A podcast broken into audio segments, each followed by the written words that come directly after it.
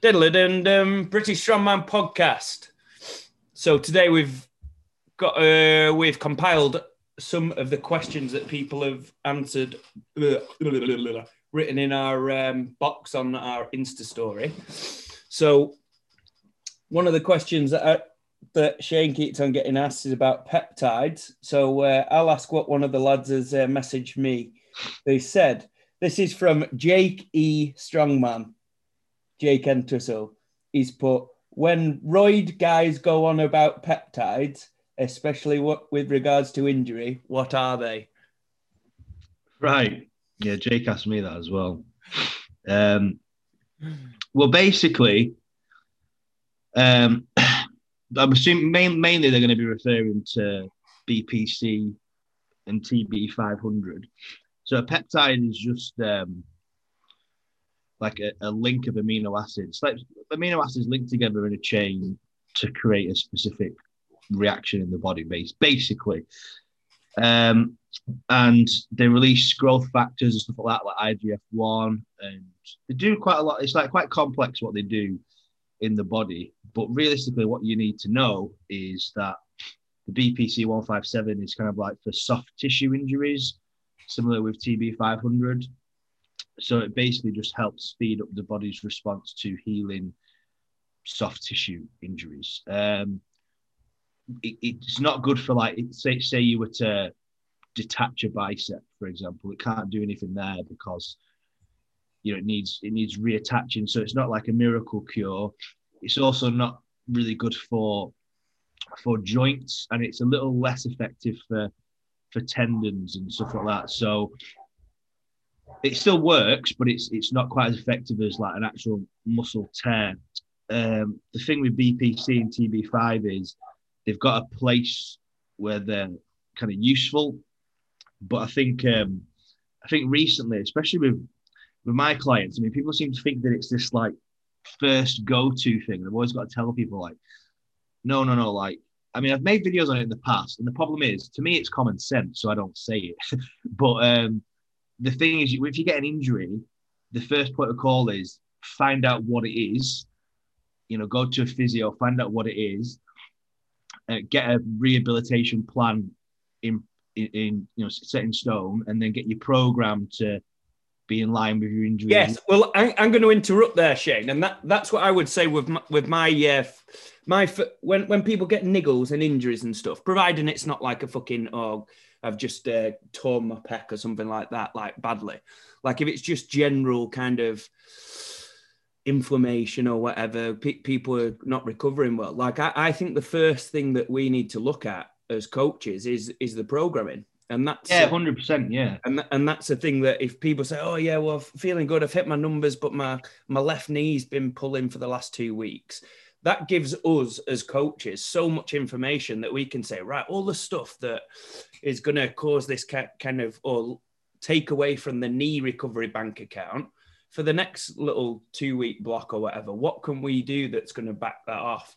And um, and I think that as as athletes and um, uh, like like people need to take ownership of that and actually think that like like it really frustrates me actually when people ask me People ask me quite a bit actually. What what are your uh, recovery methods? What recovery methods do you do you recommend? Do you like uh, ice baths, hot and cold? What do you do? You go for massage? Like, and my, my number one my number one answer is actually um, manage the manage your your recovery in terms of your programming um, proactively rather than reactively treat something. You know, like say, right, well, I get I'm prone to getting my my shoulder flaring up or whatever, uh, and then reactively treat that when it's symptomatic. Like, what what can you do? Can you take ownership and actually prevent that happening in the first place by managing your volume in your program?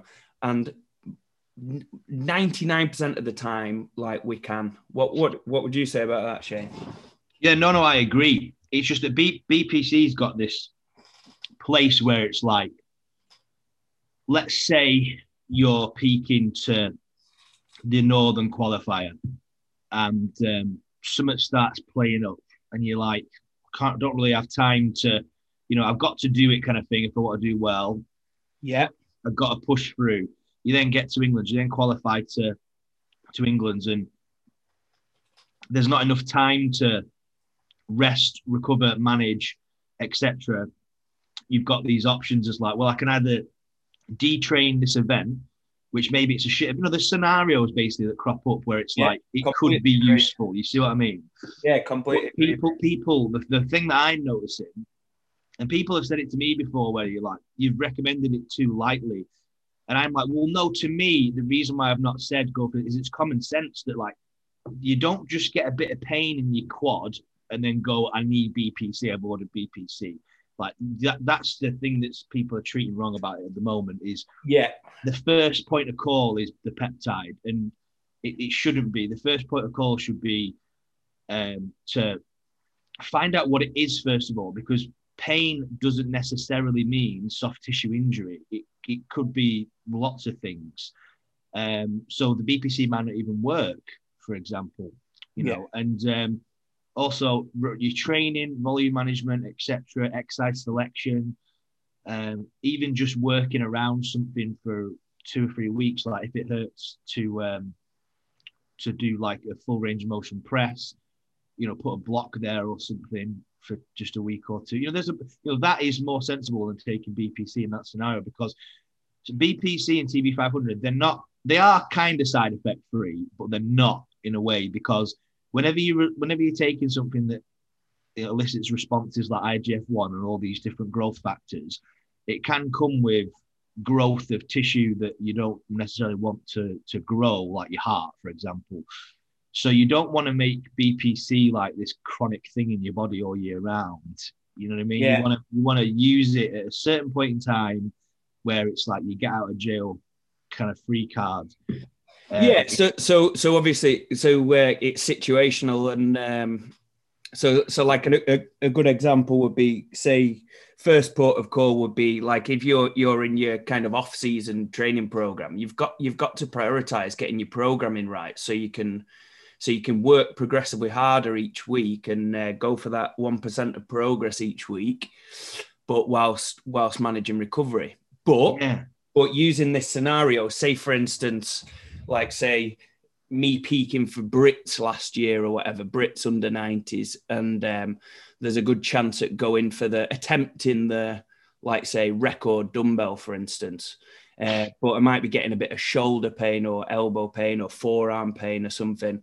And if you weren't kind of in that kind of mindset of, I, I don't know, some people might call it elite mindset or what, I, I, I'm not quite sure, but Whereas you'd go to a doctor and you'd say, or a physio who doesn't understand the scenario, and you say, "Look, I'm in fucking agony.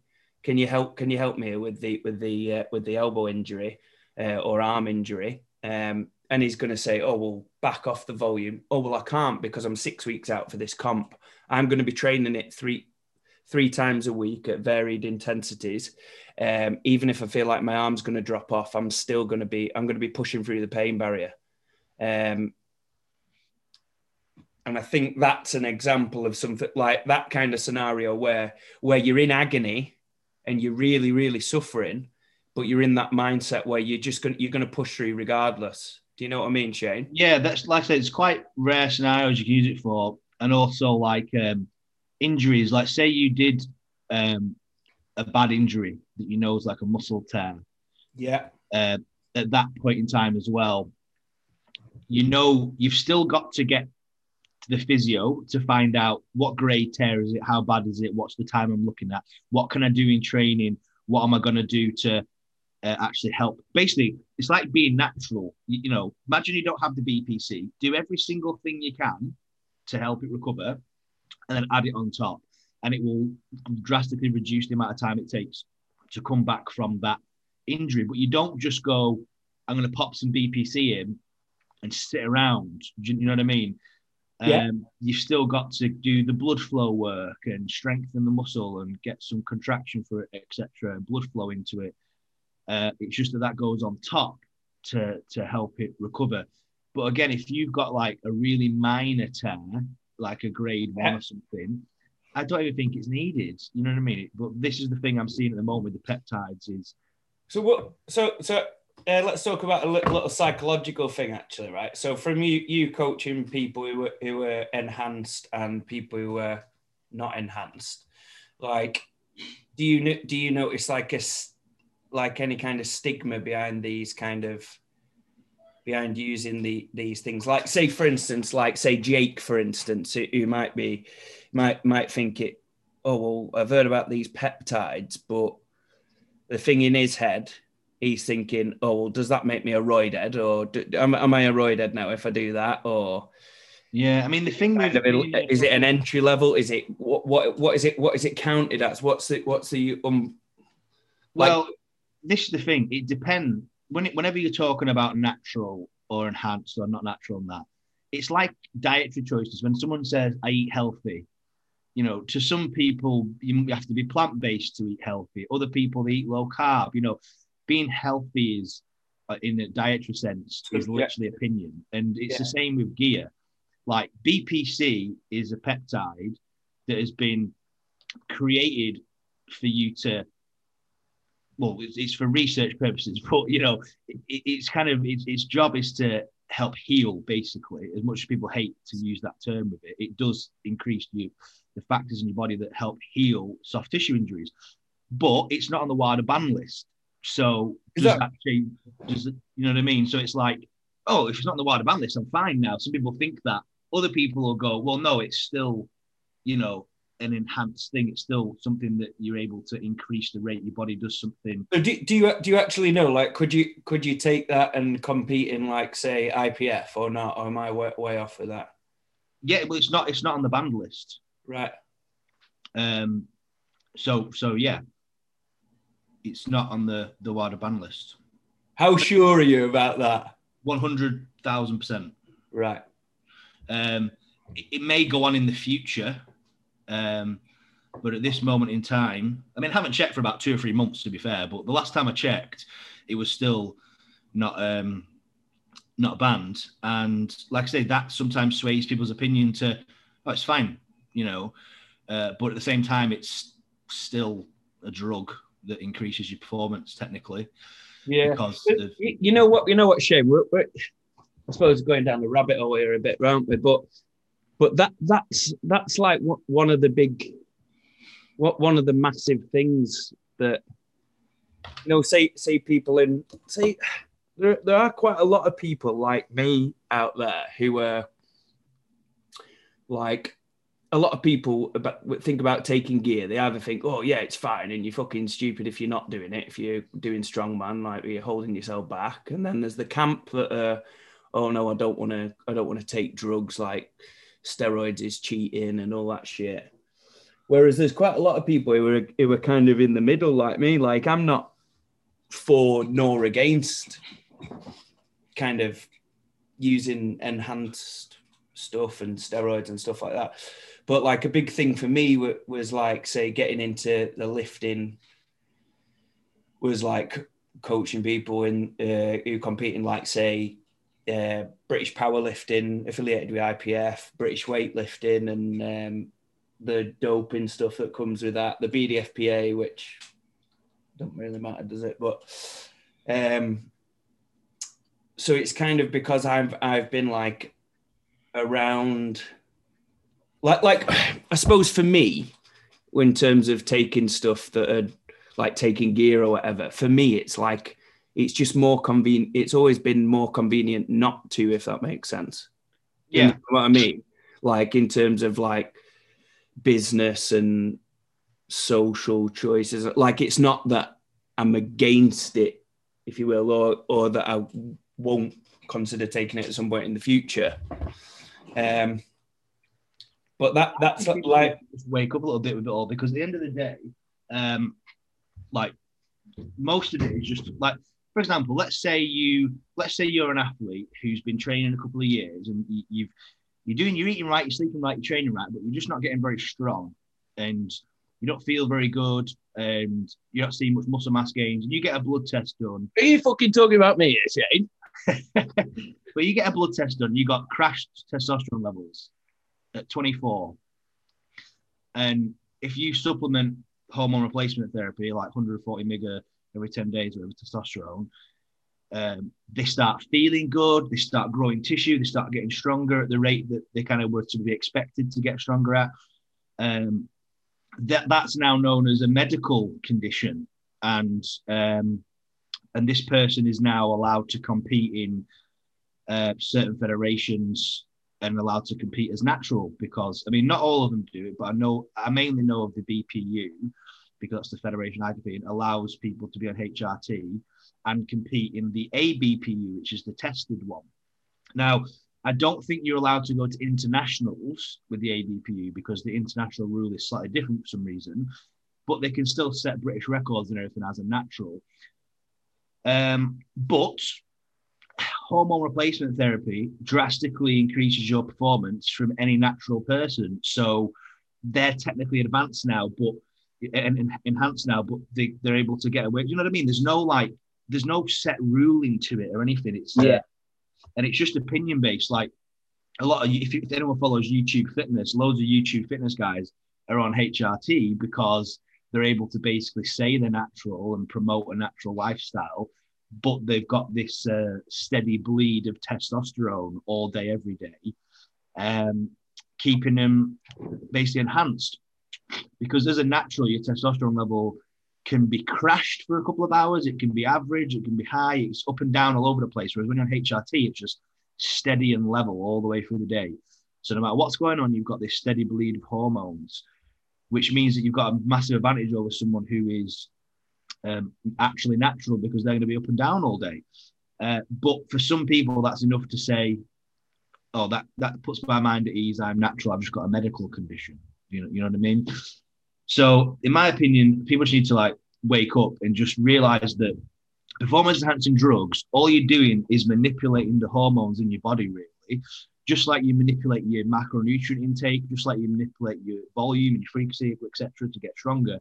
You, there's this other element to it where you can be like, as a human, if I make my hormone levels at this kind of ratio, I'll be able to express strength better and build more tissue, etc., utilize nutrients better. So I don't think it's like a question of natural enhanced or not. It's more of a question of are you willing to manipulate your hormones or not? Because then, whether you take BPC, whether you're on HRT, whether you're doing any of these things, you've gone that side, you've crossed that line, and then you're taking out the fact that, oh, WADA said it's okay, or, you know, BPU says that can compete. It's like, well, you've still manipulated your hormones. So you've kind of crossed that line now, in my opinion. Yeah, very interesting. Um, so, kind of build, building on from what we've talked about there about peptides, uh, so, someone said that they'd uh, like to hear a little bit more about about SARMs. About SARMs. Yeah. So can you give can you give us like a let let's go for what another 10 minutes, Shane, roughly. Um, and just give us a bit of a give us a, a crash course in uh, in SARMs and say and use the use the case study use yeah use me as a case study and say right well you, you know that i'm say my big goal this year is competing at worlds later in later in the year uh november um you you know that you you know that I'm uh, unenhanced currently. What what would uh, be the benefit of um, say going to like going into SARMs versus like? So basically, first thing I'll say is SARMs are new. There are a couple. They're, they're, they've been researched on, and they're kind of well, a couple of years, you know what I mean? There's the years of research. What I'm trying to say is they're relatively new. And I always say now, when I talk about SARMs, if you listen to this in the future, because today's for uh, 9th of March, 21. So if you listen to this in the future, things may have slightly changed because every now and again, new studies, new research comes out and sometimes changes my view on stuff, which since the last time I spoke about them, that's kind of happened, which is why I'm saying it. Yeah, but, um, and by the way, this is what this is why um, I don't mind repeating topics. Like we have covered this, and we have we have talked about this before, but Shane and I do pride ourselves on learning and fucking looking back on what we've what we've said maybe weeks, months, years ago, and thinking, you know what, my opinion's changed on that, and this is what I currently think. So, for people out there who think they've heard heard this kind of stuff before, and may, maybe even people who think that, well, fuck me, you told you said you said this a couple of months ago. Why has it changed? Like this is kind of a what we're proud to do as coaches, isn't it, Shane? So yeah, I mean, if, I always think if I look back in, I mean, some things I look back on and I'm like, yeah, that's the same. But um, a lot of the time, stuff changes, even if it's just slightly. Like the SARMs things, just slightly. I'm just a bit more cautious with them now.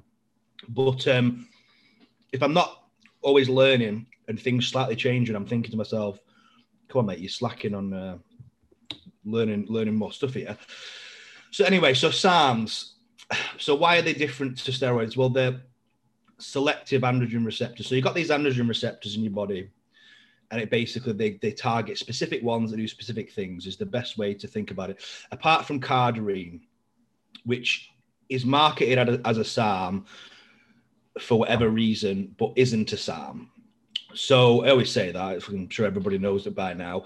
So cardarine is the one that realistically anybody can take. It's non-hormonal. It'll have amazing benefits for men and women.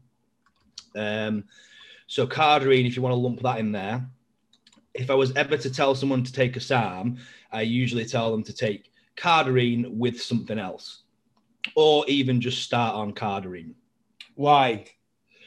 Because cardarine, again, it's just got no hormonal effect, so you don't need to worry about anything at all, really. The there is some studies that people will always reference where some rats got cancer from it. Um, but they were giving these rats like, I think it was about the body weight in cardarine a day. Uh, so for a human, you'd have to be taking like fucking five tubs a day or something instead of one tablet, like a whole fucking tub, and pulling, pulling more than that. It was a ridiculous dose anyway. And they ran it for like a year, and they had like a, a, um, increased growth of cancer cells. But cardarine does increase muscle protein synthesis, and anything that increases protein synthesis, that's just the building blocks of any tissue. So anything that increases protein synthesis can technically increase the growth of a cancer cell. So it's a bit of a stupid argument, but you will always see the cancer thing floating around there. And uh, from the people I've learned off, I'm very confident that it's not an issue at all. Um, so I'd, I'd, happily say that. Uh, unless you're taking a tub or two a day, then you're going to be completely fine. But what cardarine does is basically kind of almost like directs the energy uh, store, like your fat and your carbohydrates that you're eating. It almost directs them and tells them what to do and where to go. Uh, so it, it increases like nutrient partitioning. So on cardarine, it's a good idea to. It, I, I I personally find from experience is better with carbohydrates. So you can alter your diet a little bit where you drop your fats and increase your carbs, and um, it'll help basically shuttle the carbs for either energy or storage in the muscle. And that means that you can get some nice body composition changes because it's not being stored as energy as fat. It's it's basically using the nutrients better. It also increases protein synthesis, so you're able to break down and use your protein for recovery more effectively. Um, it's very good on your blood levels. So blood levels like your cholesterol and your blood lipids, etc., tend to get better, which uh, the other SARMs are the opposite. They make them worse, which is why it's good to run it alongside because it kind of helps keep everything in a healthy range. Um, and also, it's really good for like your aerobic capacity, your work capacity, your recovery between sessions. Um, just a brilliant. Well, I call it a supplement, not a fucking SARM or drug. So I just call it a sup. So I think it's just a brilliant supplement that can be included for men and women, and you don't need to worry about uh, any like hormonal side effects. Basically, you don't need to worry about coming off it and needing the post cycle therapy. None of that. So it's like a real nice entry one. It doesn't have any effect. It doesn't have a direct effect on strength, but over six to eight weeks, the the work capacity and everything kind of indirectly can add up to more strength because you've been able to do more work and recover better. Uh, so I'd always start with a cardine, and then for me, I think that. Let, let me just th- think out loud and imagine this scenario. So cardine, I could expect it. So, what would you would you expect to be in better shape, a bit more jacked? Uh, bit... I would expect someone to look a little denser. So usually they look a little harder, the muscles, because they're just filled with glucose. Um, usually getting a little bit of vascularity. And even if they're not trying, they tend to lose some body fat um, and, and recomp because, uh, like I said, just the nutrient partitioning effects and your body being more likely to grab stored fat as energy, things like that. Um, when, when, you're moving and stuff. So it can. How, how of... do you how do you find that this uh, people using this, um, you know, competing it as like an open weight where the weight doesn't maybe matter as much to like somebody in the weight classes who needs to. Do you notice that? Does it does it help you lose weight? Does it does it make make you more prone to putting on weight? Like what? Does it have an effect on appetite or anything like that? That you've not really not really an appetite. No, it obviously depends on the diet because yeah, an open weight strongman taking cardine, if he's cramming calories in, he's not going to notice the the body composition changes. Um, but but he will notice the aerobic benefits, like his blood right. pressure might drop, his heart resting heart rate might drop, his blood levels might get better, which in turn makes him feel a bit more energy and feel better, less lethargic, and uh, his recovery between sets, getting his breath back, little subtle things like that. Um, but they're, they're noticeable enough to be like, I know I'm on cardine because I just recovered from this set. Um, they used to in CrossFit they call it tablet cardio because loads of CrossFitters like they've banned it in the CrossFit Games now, but loads of CrossFitters have been caught for cardine in like the um, there's a guy who came like second who got a bus for CrossFit Games in like 2016 or something. Um, so it's a popular drug in CrossFit because of its um, work capacity benefits. Wow. Um, so women will notice much better results than men just because pretty much anything a woman takes, I like to describe as 10 times stronger in a woman than a, than a man, milligram for milligram. So a woman takes five milligrams of cardarine It tends to have a similar effect to like a man taking 50, which is like a high dose. So women don't need very much and they get a lot from it. So you can you can in women you can notice a drastic uh, body composition change and also changing the way they look. Um, pretty amazing in women, to, to be honest with you. Uh, men as well. And also, the thing is, it's genetic dependent. Some people take certain drugs. This is why I always say to people, like, sometimes you don't know if you can go worlds and you don't know if you're going to be this freak athlete until you take gear because some people take gear and they're, they're like a different human. They go from looking like they didn't have good genetics to suddenly you're a genetic freak. And it's just the way their body reacts to the drug and what it allows it to do. And other people I've seen have freaky genetics naturally. And you're thinking, Jesus Christ, what's going to happen when this person goes on? And they go on and nothing really changes. And it's like, ah, okay. So it's, a, it's definitely a weird one with the, the, the SARMs and PEDs and stuff. Uh, but but as a general rule, you'll get the body recomp changes and you'll feel a lot fitter and do more work. So when you come to add the, the next thing onto like your cycle, that's where you're looking at your thing that you want to give yourself the strength and recovery benefits. So, Ostarine is the most mild one uh, in terms of its side effects and its ability to shut your hormone levels down. But in my opinion, produces really, really, really good results, especially for like a first time. And I see that cardarine and Ostarine together is a nice little dipping your toe into what it's going to be like if you were to use something a little stronger.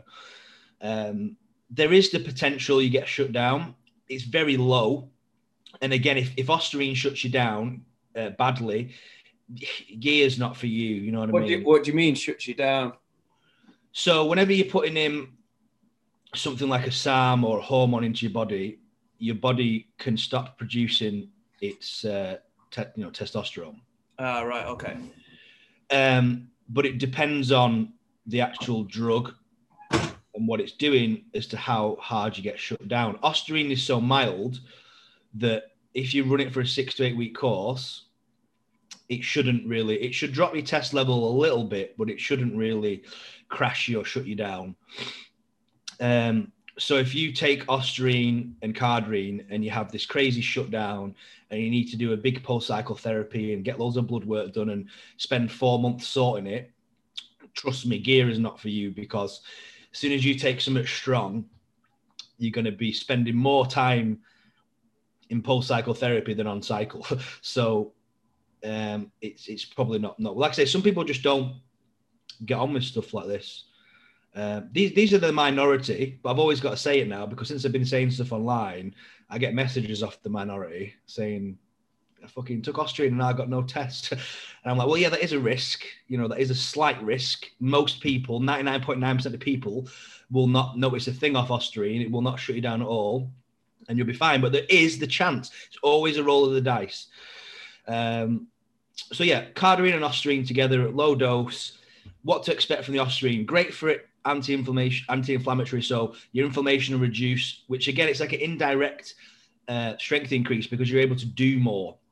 You know, your knees won't get as gammy. You won't need to deload as often.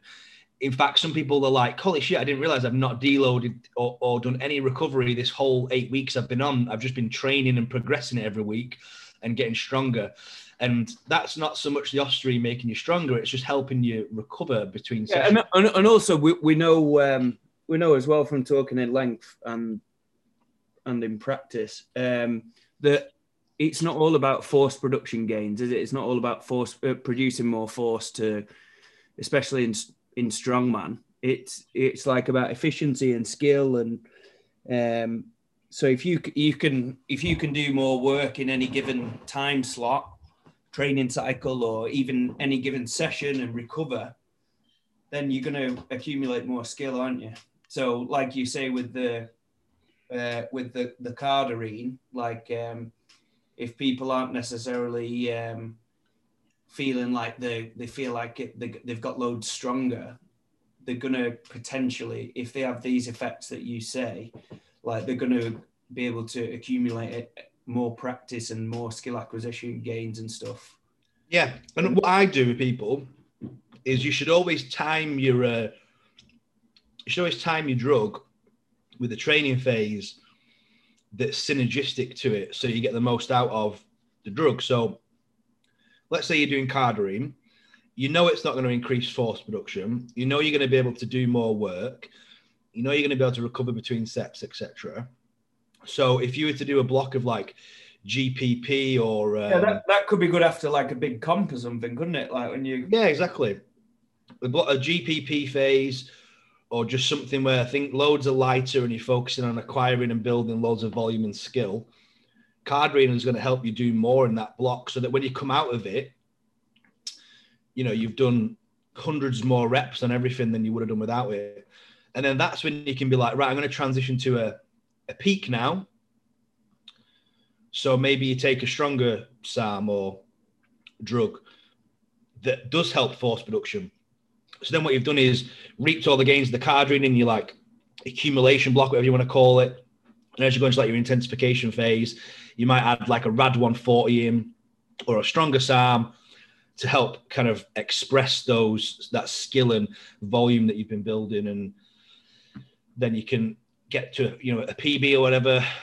And then you've kind of used two SARMs with two different training phases that are kind of complementing each other. Cool. So last question. So if I was wanting to be a fake natty and pretend I'm natty and uh, go and do like the the tested the tested comps and try and do well, would be a fake like like, like Matty Eilish. like what what would uh, what kind of time period would I need to to get this out of my system so I could be a fake natty in case it got tested? Um, I'm not really sure to, on SARMs, to be honest with you. I don't know. It's not really my. Uh, I mean, I know a little bit about passing a test, but it's not like not like a full expert on it. Um, no, it's not something that you try to do or encourage. Know? Yeah, so I don't really with SARMs. I don't really know.